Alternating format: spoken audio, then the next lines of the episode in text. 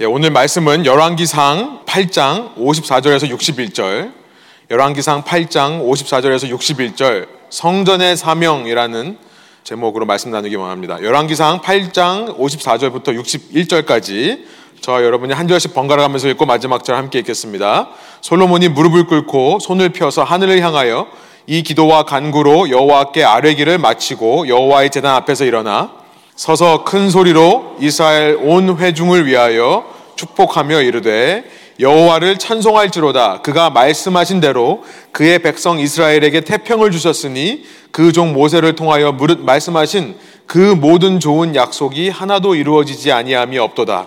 우리 하나님 여호와께서 우리 조상들과 함께 계신던 것 같이 우리와 함께 계시옵고 우리를 떠나지 마시오며 버리지 마시옵고 우리 마음을 주께로 향하여 그의 모든 길로 행하게 하시오며 우리 조상들에게 명령하신 계명과 법도와 윤례를 지키게 하시기를 원하오며 여호와 앞에서 내가 간구한 이 말씀이 죄하로 우리 하나님 여호와께 가까이 있게 하시옵고 또 주의 종의 일과 주의 백성 이스라엘의 일을 날마다 필요한 대로 돌아보사 이에 세상 만민에게 여호와께서만 하나님이시고 그 외에는 없는 줄을 알게 하시기를 원하노라 함께 있습니다.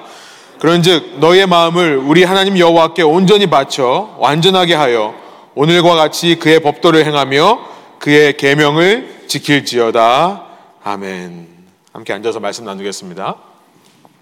이 다윗의 뒤를 이어서 왕이 된 솔로몬의 이야기를 계속 우리가 살펴보고 있습니다. 오늘은 성전이라고 하는 것을 가지고 창세기서부터 요한계시록까지 성경에서 성전에 대해서 무슨 말씀을 하는지를 먼저 좀 살펴보려고 합니다. 그런데 그 전에요. 솔로몬이 유명해진 것은 그의 지혜 때문이라고 우리가 지난 두 주에 걸쳐서 나누었었습니다.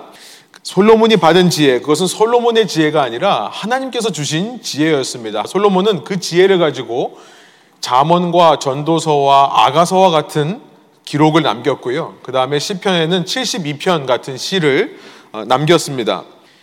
이 솔로몬의 지혜를 지난 두 주간에 걸쳐 살펴봤는데요.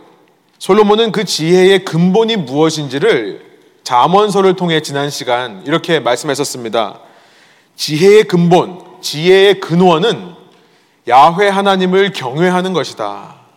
Fear God of Israel. Fear the Lord. 하나님을 경외하는 것이다. 하나님을 경외한다는 것은 무서워한다는 것이 아니라 뭐라고 했죠? 하나님을 인정하는 것이다. 그리고 하나님을 높이는 것이 경외다. 라고 지난 시간 말씀 나눴고요. 이렇게 하나님을 경외하는 사람은 가르쳐 질 수 있다. 티처블 한 거예요. 가르쳐 줄 수 있다. 그렇기 때문에 지혜로운 사람이 될 수밖에 없는 거죠.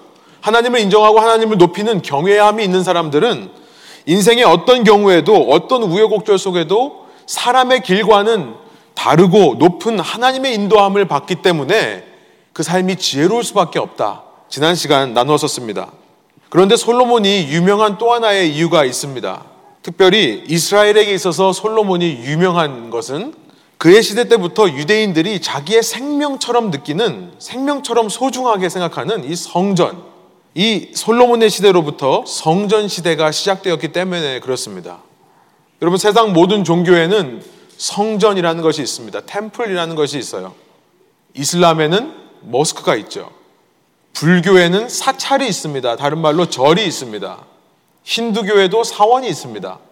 좀 더 역사를 거슬러 올라가 보면 그리스 로마 시대에 신전이 있어요. 다 다른 이름으로 부르지만 똑같은 temple입니다. 더 거슬러 올라가면 가나안 지역에 산당이라는 것이 있었습니다. high place 산당. 더 고대로 가면 고대 근동 지방 ancient Near East에 지구라트라고 하는 건물에 이르기까지 모든 인류의 역사 속에 모든 다른 문화권 가운데 모든 다른 종교들 속에 다양한 모습으로 존재했던 것이 성전입니다. temple이에요. 성전이라는 것은 쉽게 말하면 자신들의 신에게 사람들이 제사하는 곳입니다. 자신들의 신에게 사람들이 제사하는 곳. Places for sacrifices. 제사를 드리는 곳. 희생 제물을 올려드리는 곳. 곧 종교의 중심지가 성전입니다. 여러분, 유대인에게도 이런 원래 하나님께 제사를 드리던 종교의 중심지가 있었습니다. 창세기에 보면 하나님께 제사를 드리는 곳 어딘지 기억하시는 분이 있으세요? 창세기에 나오는 하나님께 제사를 드리는 곳을 가리켜서 제단이라고 합니다. 제단 혹은 단, altar라고 하죠. 창세기에서 가장 먼저 제단을 쌓은 사람은 누군지 아세요? 노아입니다. 노아가 홍수 심판 이후에 제일 먼저 하나님께 얼터를 쌓고 재산을 쌓고 거기서 제사를 드린 것이 창세기 8장 20절에 나옵니다.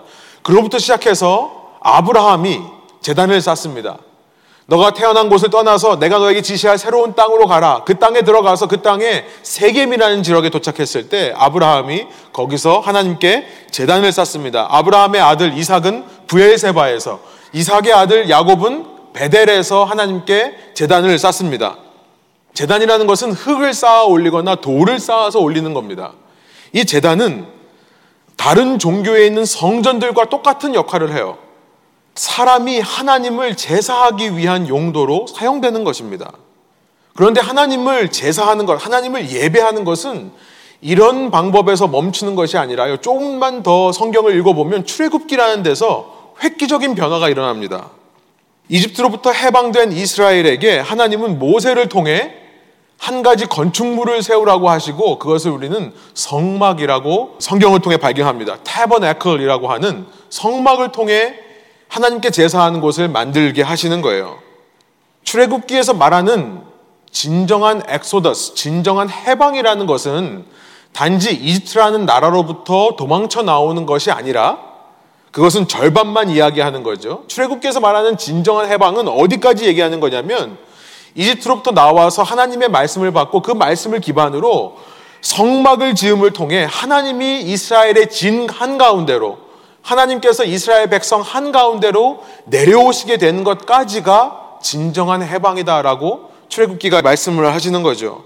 그것을 위해 성막이 너무나 필요한데요. 제가 이 성막을 가리켜서 획기적인 제사법이라고 말씀드렸던 것은 왜냐하면 성막이란 단지 사람이 신을 제사하기 위해 뭔가를 쌓아 올리던 기존 종교, 기본적인 종교심으로부터 벗어나서요. 신이 사람에게 설계 도면을 주는 것이기 때문에 그렇습니다. 신이 사람에게 너희가 나를 제사하거든 이제 이런 방법으로 이런 이런 모양을 가지고 생긴 텐트 안에서 나를 제사해야 된다. 그리고 사람은 그대로 그것을 따라서 제작해서 하나님께 제사를 드리는 겁니다. 그러니까 성막이라는 것은요. 사람이 신을 위해 세운 것이 아니라 신과 사람이 함께 세운 건축물이 되는 것입니다. 다른 종교 어디에도 없는 독특한 구조인 거예요. 이 성막이 발전되어서 세워진 것이 우리가 읽은 열왕기상 6장부터 나와 있는 솔로몬의 성전입니다. 성막이 발전되어서 성전이 된 거예요. 그런데 이 성전이라는 것 역시 어떻게 지어졌는가를 살펴보면 하나님을 위해 사람이 세우겠다 해서 세워진 게 아니라는 것을 알게 돼요.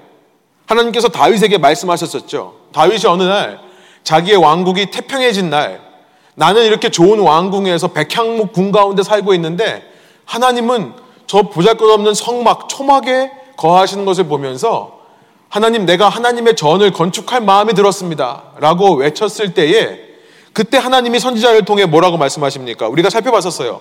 사무엘하 7장입니다. 7장 10절. 하나님이 거꾸로 말하세요. 아니, 너가 나를 위해 성전을 짓는 게 아니라 내가 한 곳을 정해 주겠다. 사람들이 신을 위해 제사할 수 있는 성전을 쌓아가던 시대에 하나님이 먼저 말씀하십니다. 내가 지정하는 곳, 내가 한 곳을 정해서 이제 이것이 예루살렘이 되는 거죠. 거기에 내 백성 이스라엘을 심어 그들이 자기 땅에서 자리 잡고 살면서 다시는 옮겨 다닐 필요가 없도록 하고 이전과 같이 악한 사람들에게 억압을 받는 일도 없도록 하겠다. 사무엘하 7장 10절을 제가 세 번역으로 읽은 것입니다. 12절 13절에 보면 다윗에게 하시는 말씀이에요. 내가 너의 조상들과 함께 묻히면 내가 내 몸에서 나올 자식을 후계자로 세워서 그의 나라를 튼튼하게 하겠다. 13절 바로 그가 나의 이름을 드러내려고 집을 지을 것이며 나는 그의 나라의 왕위를 영원토록 튼튼하게 하여 주겠다. 솔로몬이 성전을 지을 때 성전의 모양을 성막과 똑같이 지었지만 그 짓는 것도 사람이 짓고 싶어서 지을 수 없었다는 것을 알고 있었습니다. 다윗이 아무리 짓고 싶어도 하나님은 너를 통해 하나님의 성전을 지어질 수 없다. 너의 후손을 통해 지어질 거다. 이 후손은 가장 먼저는 솔로몬을 얘기하는 거예요. 그리고 우리가 살펴보겠습니다만 그 후손은 솔로몬을 넘어서 예수 그리스도를 말씀하는 겁니다. 성경에 나와 있는 하나님은 다른 신들과 다른 것 같습니다. 사람들이 일방적으로 드리는 제사를 기뻐하지를 않으세요. 이제 크리스마스 시즌이 다가오는데 우리는요, surprise를 즐거워합니다. 물론 좀 힌트를 주죠. 나는 이런 거 이런 거 관심이 있어. 하지만 surprise 할 때 우리는 기뻐하는 사람들이에요. 여러분 한국의 전통 제사법이 어떻습니까? 제사상을 차리는데요. 신에게 물어보고 우리 조상님께 물어보고 무슨 무슨 음식을 할지를 결정합니까? 아니죠. 그냥 제철 과일 하기도 하고요. 가족끼리 모여서 아, 우리 이런 이런 거 하자 그래서 제사상을 쫙 차려놓습니다. 그러면 어떻게 됩니까? 제사를 드릴 때 그 조상님이 그 신이 와서 먹고 기뻐서 간다고 생각을 해요. 전통 제사법이죠. 사람이 제사상을 차려주는 대로 신이라는 존재는 와서 먹고 기뻐해줘야 우리도 고마운 거예요. 우리도 기쁜 겁니다. 그런데 하나님은요, 우리의 surprise를 원하지 않으세요. 우리가 일방적으로 하나님을 향해 드리는 제사를 기뻐하지 않으시고요. 성전을 짓는 것도 네가 아무리 하고 싶다고 해서 할 수 있는 게 아니라 내가 허락하는 때에 가능하다 말씀하신 하나님. 그 성전의 모형도 성막. 하나님이 레위기를 통해 이렇게 이렇게 이것을 만들고 이것을 이렇게 해서 이렇게 제사를 드려야 했던 그 말씀 그대로를 따라 했어야만 기뻐하는 왜 하나님이 이러실까요? 왜 우리 기독교에 나타난 하나님만 이렇게 독특할까요? 주는 대로 받질 않고 왜 요구를 하실까요? 왜냐하면 신앙이란 우리의 힘과 우리의 능력으로 할 수 있는 것이 아님을 알려주시기 위해서입니다. 내가 주체가 되어서 신을 기쁘게 할 수 있다. 더 나아가서 내가 주체가 되어서 내가 열심히 이것을 봉사하고 노력하면 그 신으로부터 구원을 얻어낼 수 있다. 아니, 구원뿐만 아니라 이 땅을 살아가면서 내가 원하는 것들을 얻어낼 수 있다. 여러분, 세상 모든 종교에서 이런 마음을 가지고 뭔가를 쌓아 올립니다. 이 마음은 모든 인간에게 공통적으로 내재되어 있는 아주 기본적인 종교성이에요. 우리 모두 다 이런 종교성이 있습니다. 그런데 그런 종교성 속에서 신이란 그저 내가 차려주는 대로, 내가 헌신하는 대로 기뻐해주는 존재여야 되고요. 나를 만족시키는 수단과 방법에 지나지를 않는 겁니다. 결국 인간이 종교를 만들어야 하는 거죠. 인간이 신을 만들어야 하는 겁니다. 어떤 신입니까? 나를 섬겨줄 신. 신마저 자기를 섬겨야 된다면 자기가 신이 되는 거겠죠. 사람은 자기가 신이 되고자 하는 마음을 이 우상숭배라고 하는 종교를 만들어내서 그 신이 나에게 굴복함을 통해 성취하는 것입니다. 여러분 그런 마음으로 자신이 세운 건축물에 나와서 아무리 자기가 생각하기에 옳은 제사를 드린다 한들 참신이 존재한다면 그 신을 기쁘게 할 수 있겠습니까? 그래서 성경에서 하나님은 사람들의 일방적인 제사, 사람들이 자기 뜻대로, 자기 생각대로 드리는 제사를 기뻐하지 않는 모습을 보여주시는 겁니다. 요한계상 8장의 말씀 우리가 읽었는데요. 8장을 보면 솔로몬이 성전 건축을 마친 다음에 이 성전이 세워진 다음에 솔로몬이 하나님께서 주신 지혜로 말미암아 하나님께 백성 앞에서 기도드리는 장면을 기록하고 있습니다. 솔로몬이라는 사람은 하나님의 지혜를 받아서 그런지 이런 하나님에 대해 너무 잘 알고 있어요. 열왕기상 8장 15절부터 20절을 보면 열왕기상 8장 15절 다 성전을 지어놓고 이 성전을 하나님께 드리면서 봉헌하면서 이렇게 말을 합니다. 왕이 이르되 이스라엘 하나님 여호와를 송축할지로다 여호와께서 그의 입으로 내 아버지 다윗에게 말씀하신 것을 이제 그의 손으로 이루셨도다 이르시기를 여러분 놀라운 고백이죠. 내가 아버지의 유언을 받아 이렇게 열심히 7년 동안 수고해서 성전을 지었다라고 말하는 것이 아니라 솔로몬은요. 하나님께서 당신의 손으로 이루셨도다. 솔로몬은 분명하게 알았던 것입니다. 내가 원해서 지을 수 있었던 것도 아니고 내가 원하는 방법으로 내가 원하는 때에 할 수 있었던 것도 아니었다는 것을 고백하는 겁니다. 이것은 하나님께서 지으신 것이고 하나님께서 허락해 주신 거다라고 고백하는 거예요. 이어서 16절부터 19절을 보면 똑같이 다윗에게 줬던 다윗 언약을 반복합니다. 16절. 똑같이 아까 우리가 읽었던 사무엘하 7장 말씀을 반복해요. 다윗에게 했던 말씀. 17절로 가보면 다윗이 이스라엘 하나님 여호와의 이름을 위하여 성전을 건축한 마음이 있었더니 18절 여호와께서 내 아버지 다윗에게 이르시되 내가 내 이름을 위하여 성천을 건축할 마음이 있으니 그 마음이 내게 있는 것이 좋도다. 그 마음은 좋지만 19절 그러나 너는 그 성전을 건축하지 못할 것이요 내 몸에서 나을 내 아들 그가 내 이름을 위하여 성전을 건축하리라 하시더니 20절 이제 여호와께서 말씀하신 대로 이루시도다. 또 반복합니다. 내가 한 것이 아니라 사람이 한 것이 아니라 하나님께서 이 성전을 지으셨다. 내가 세웠다고 한다면 당시의 모든 종교와 인간이 내재되어 있는 이 기본적인 종교성과 전혀 다르지 않습니다. 그 종교성 속에서 신은 다시 말씀드립니다만 내가 제사를 드리면 나에게 무조건적으로 반응해야 되는 수단과 방법일 뿐이에요. 그런 신은 비인격적인 존재일 것입니다. 비인격적인 존재. impersonal. 밴딩 머신처럼요. 밴딩 머신. 내가 코인을 집어넣기만 하면, 내가 희생제물을 갖다 드리기만 하면, 내가 원하는 결과를 떨어뜨려주는 비인격적인 존재일 뿐일 것입니다. 그러나 솔로몬의 성전은 전혀 다른 접근 방식에서 건축된 성전이었다는 것을 알게 돼요.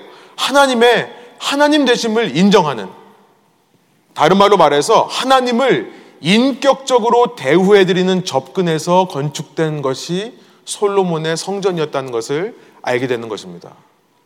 하나님을 하나님으로 인정하는 것, 하나님을 인격적으로 대우해 드리는 것.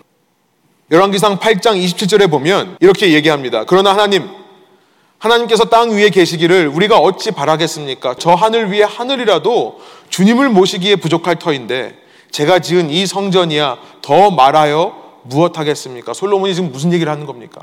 우리가 이렇게 성전을 지었다 하더라도 하나님이 이 성전에 갇혀 계실 리가 없지 않습니까? 하나님은 이 성전보다 아니 하늘 위에 하늘보다 더 크신 분입니다. 솔로몬이 성전에서 제사 드리는 그 기본적인 마음에는 내가 제사를 드린다고 해서 내가 동전을 집어넣는다고 해서 하나님이 내가 원하는 것을 떨어뜨려 주지 않을 수 있다는 것.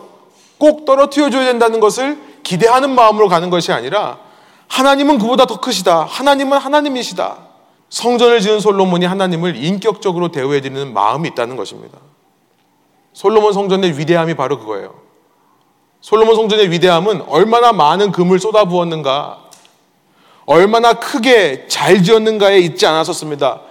조금만 시간이 지나면 이 모든 것들은 전부 다 사라질 겁니다.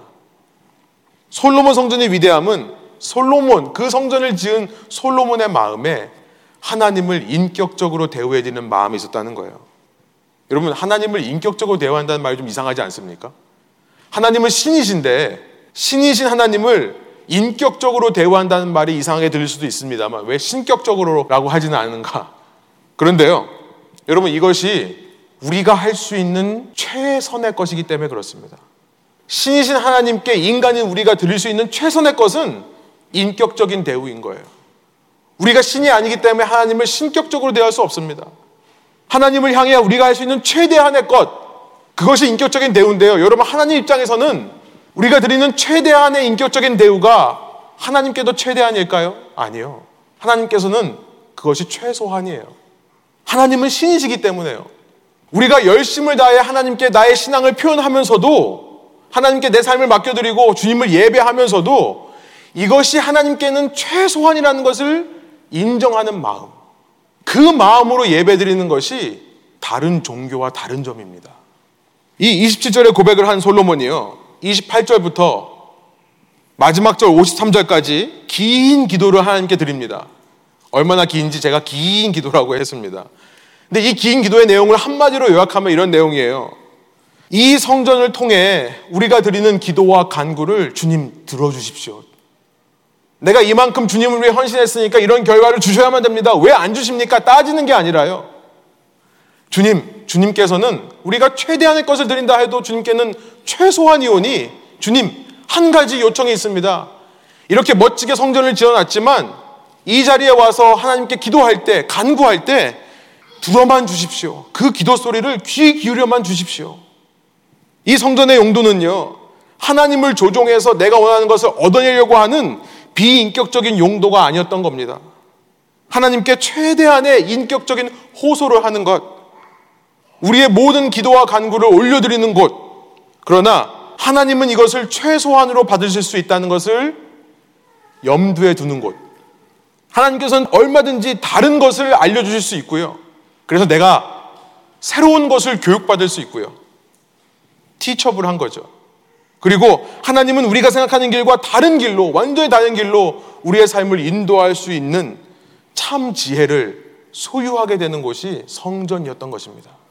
그런데 안타깝게도 솔로몬이 이렇게 하나님의 지혜로 하나님께 반응했지만 열왕기서를 읽어보면 솔로몬 이후에 있는 왕들은 다윗과 솔로몬의 길을 걷지 않았다는 것을 우리는 너무나 잘 압니다. 역사 속에서 이스라엘이 점차 이 솔로몬의 인격적인 기도로부터 벗어나서요. 다른 종교들처럼 다른 이방인들처럼 신을 위해 아니 나를 위해 신에게 봉사한다면서 내 손으로 뭔가를 쌓아 올리는 그런 이방인들처럼 성전을 자신의 목적을 위하고 자신의 뜻을 위한 수단과 방법으로 이용하는 왕들. 비인격적인 수단으로 신을 전락해버리는 이스라엘의 왕들의 모습을 이 열왕기서를 통해 우리가 발견하게 되는 겁니다. 그래서 열왕기서 맨 마지막에 가보면 이 왕국은 비참한 최후를 맞을 수밖에 없는 것이죠. 솔로몬이 세운 이 화려한 성전은 완벽하게 불타 없어지는 것이 열왕기하 24장에 나옵니다. 24장 9절부터 10절에 보면 완벽하게 불타 없어지고 심지어 성을 두르고 있던 성벽마저도 전부 무너져 내리는 것이 기록되어 있습니다. 이후에 살아남은 신실한 유대인들이 다시 이 땅에 와서 하나님의 성전을 세우는 노력을 합니다. 에스라서 6장 15절이에요. 그러나 또다시 성전의 재산은 율법적으로 형식적으로 흘러갑니다.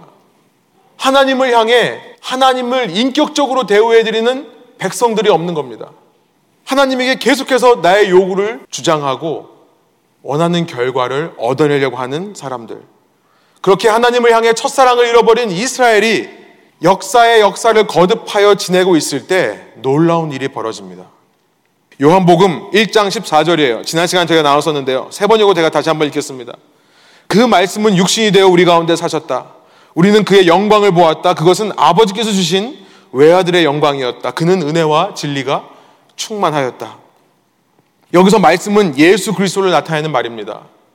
예수님께서 육신이 되셨다. 말씀이 육신이 되셨다. 예수님께서 육신이 되셨다.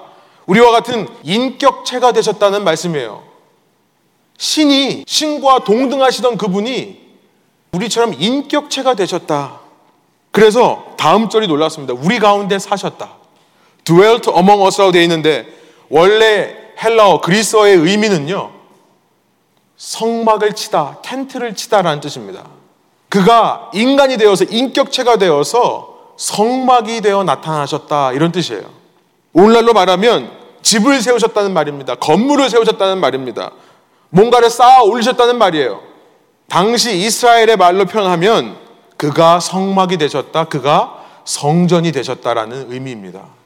세상 모든 사람들이 나름대로의 종교를 만들어서 건축물을 세우고 그 속에서 비인격적인 제사를 수없이 반복하던 역사 속에서 하나님의 백성이라는 자들조차 하나님 성전에서 율법과 형식이라고 하는 비인격적인 제사를 수없이 반복해 드리던 그 역사 속에 하나님이 스스로 성막이 되어 성전이 되어 인격체로 나타나신 겁니다.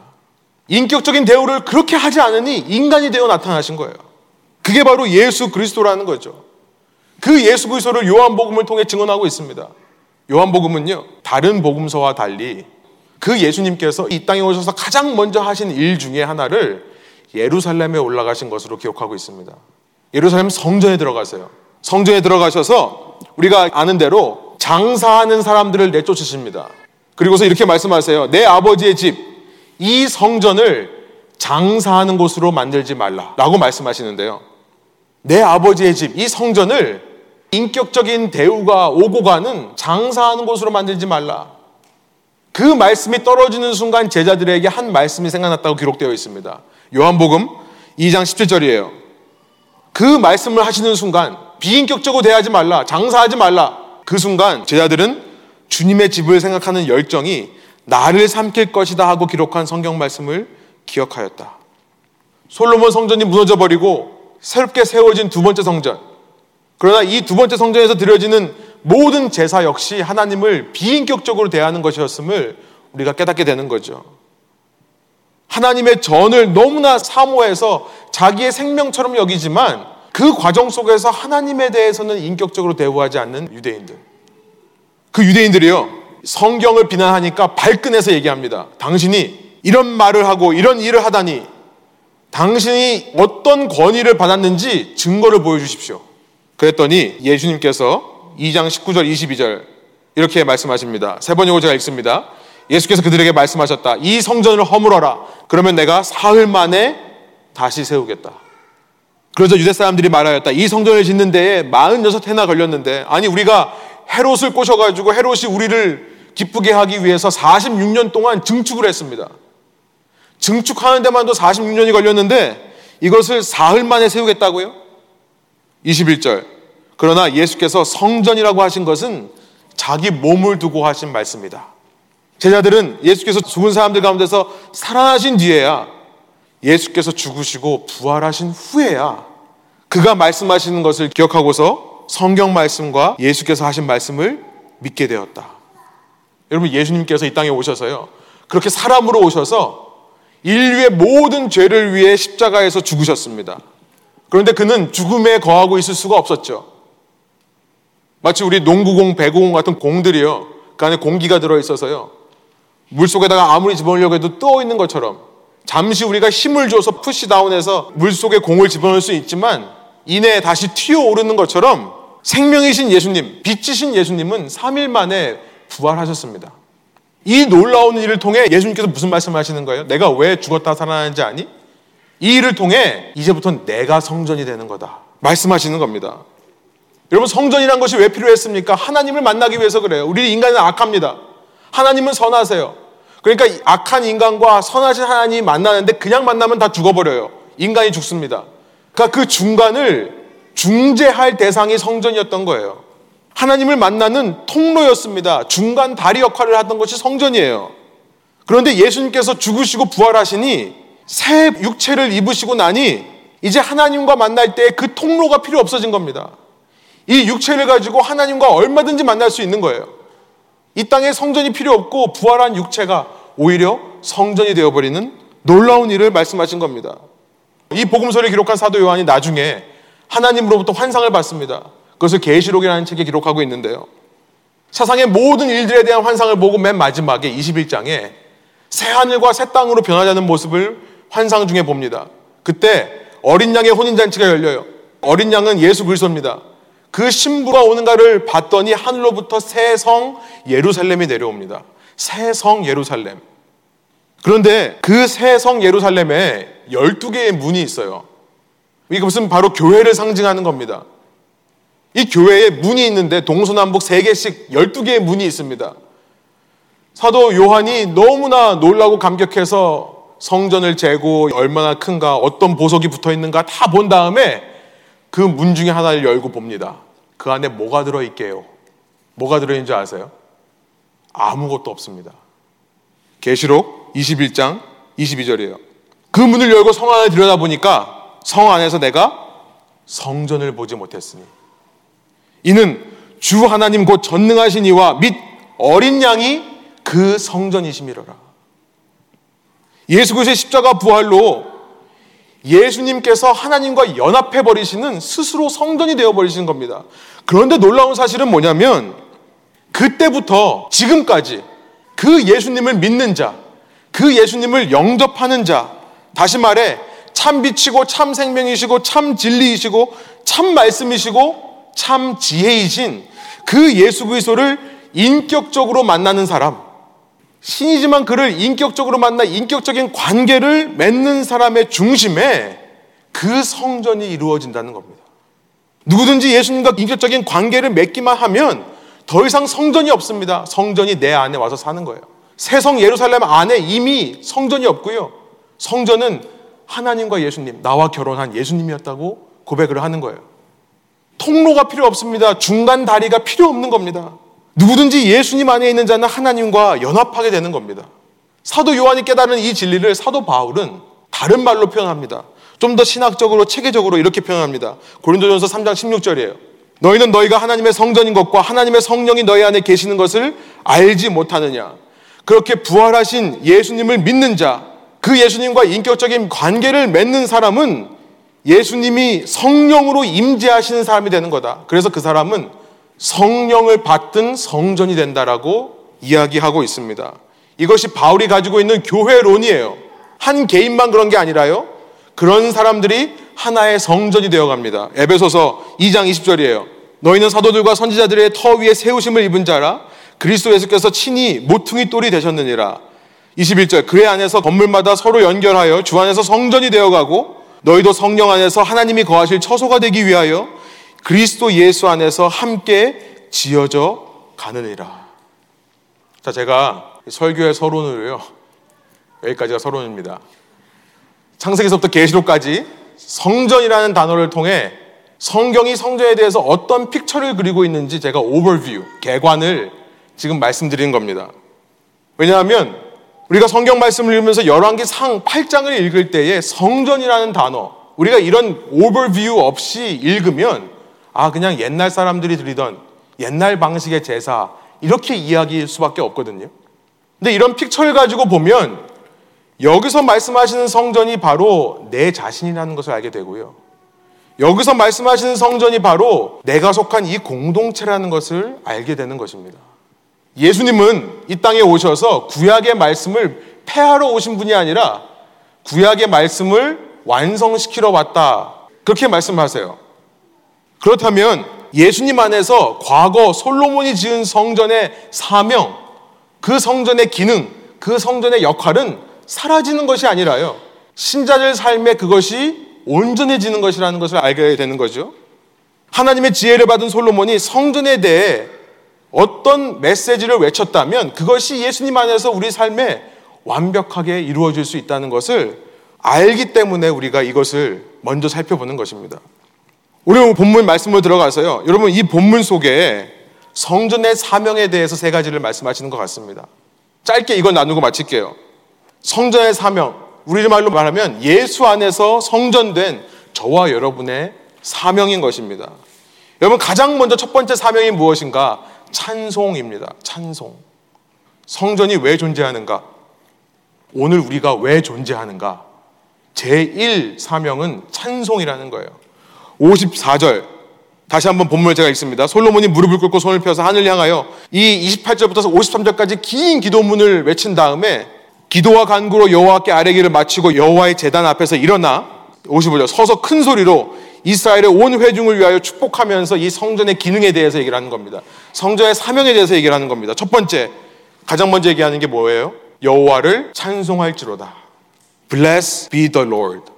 여호와를 찬송하라. 56절, 57절까지 그 얘기를 합니다. 여러분, 찬송이라는 것은 쉽게 말하면 하나님을 높이는 겁니다.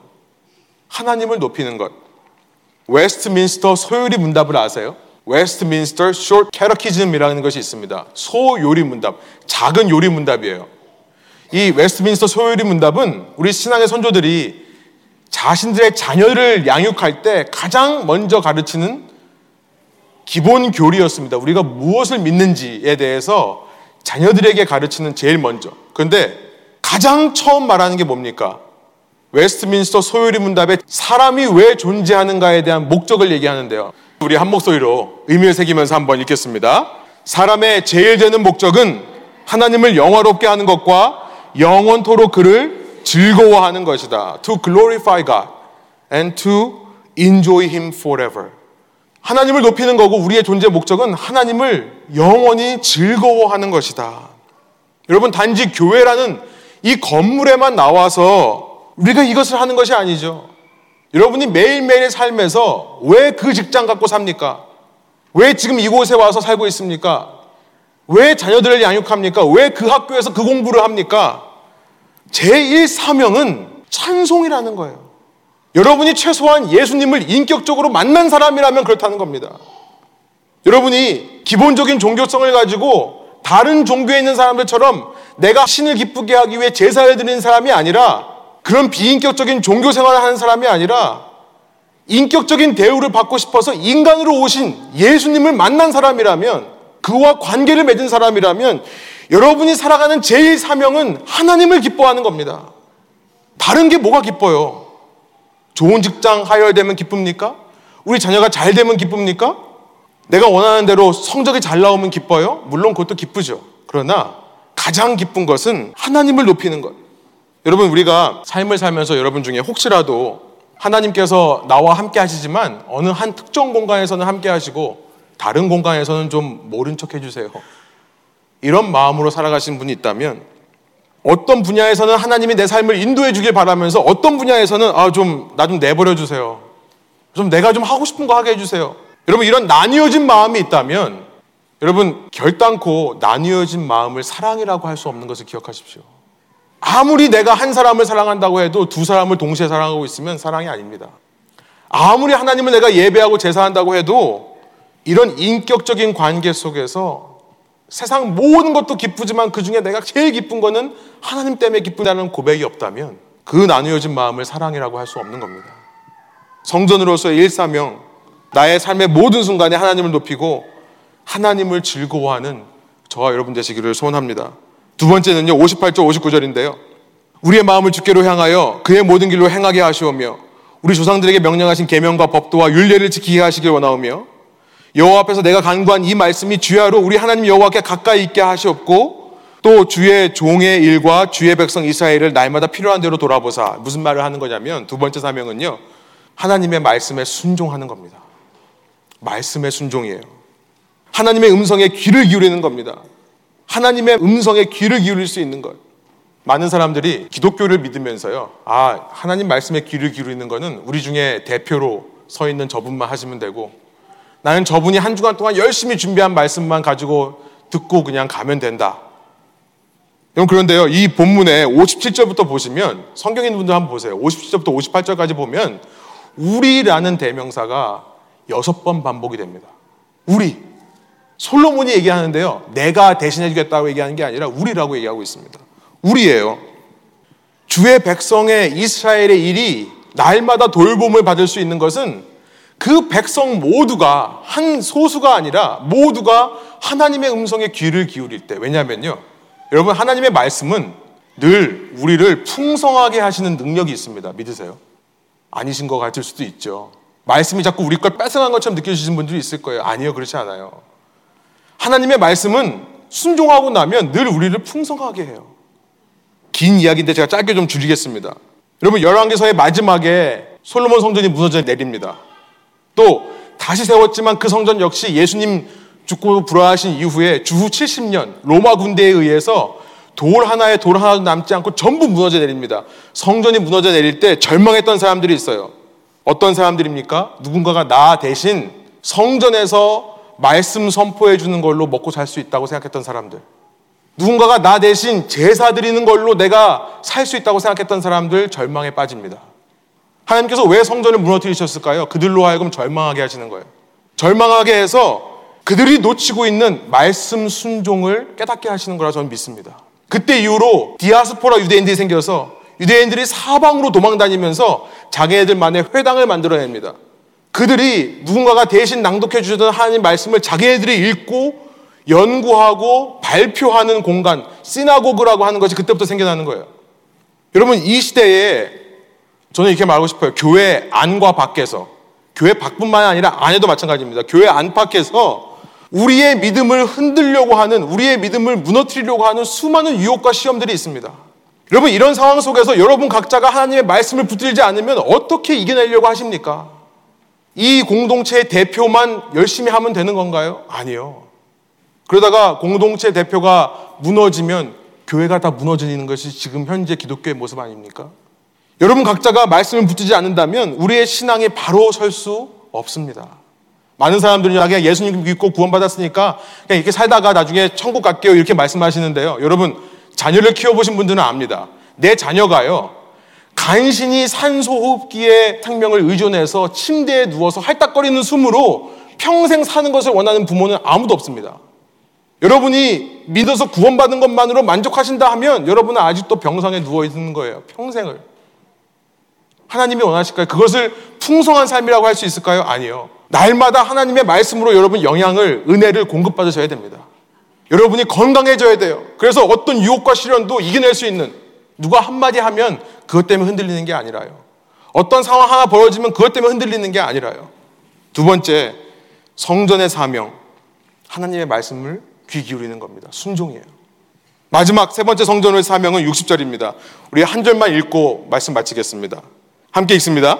이에 세상 만민에게 여호와께서만 하나님이시고 그 외에는 없는 줄을 알게 하시기를 원하노라. 마지막 성전의 사명은 이방인을 비추는 빛이 되는 거죠. 전도입니다. 여러분, 말씀을 통해 소원합니다. 우리의 삶의 최고 우선순위에 하나님을 높이고 하나님만을 기뻐하는 삶을 사시는 저와 여러분 되기를 소원합니다. 기본적인 누구나 내재되어 있는 종교성으로 종교 생활하는 것이 아니라요. 그런 하나님만을 기뻐하는 삶을 살 때, 그리고 우리 각자가 성전으로서 말씀의 뿌리를 내리고 말씀을 통해 여러 유혹과 시험을 이겨낼 수 있는 자정 능력과 방어력을 회복하여 은혜로 날마다 풍성한 삶을 살 때에 여러분 그때 우리의 삶을 누군가가 보고 너가 믿는 하나님 나도 좀 알고 싶다. 너가 믿는 하나님 그 하나님 때문에 나에게도 유익이 있다. 라고 외치는 이방의 빛이 되는 참된 성전의 삶을 살기로 원합니다. 원래 성전의 목적이 그겁니다. 유대인들만을 위한 것이 아니라 그 성전을 통해 온 열방에게 주님의 빛을 비추는 것. 여러분, 우리 교회 이름이 레븐 교회입니다. 예수님께서 경고하신 누룩되지 않기를 원합니다. 너희는 사두개인들과 바리새인들의 누룩을 조심해라. 그 누룩이란 종교성이에요. 종교행입니다. 하나님 앞에서 날마다 그 처음 마음, 주님을 사랑하는 마음을 회복하심으로 주님을 찬양하고 주님의 말씀으로 풍성하며 주위 사람들을 살리는 레분 교회 되기를 소원합니다. 함께 기도하시겠습니다. 주님, 이 시간 저희가 말씀을 듣고 이 땅에서 주님께서 진정으로 원하시는 제사, 예배가 무엇인지를 깨닫게 해주시니 감사합니다.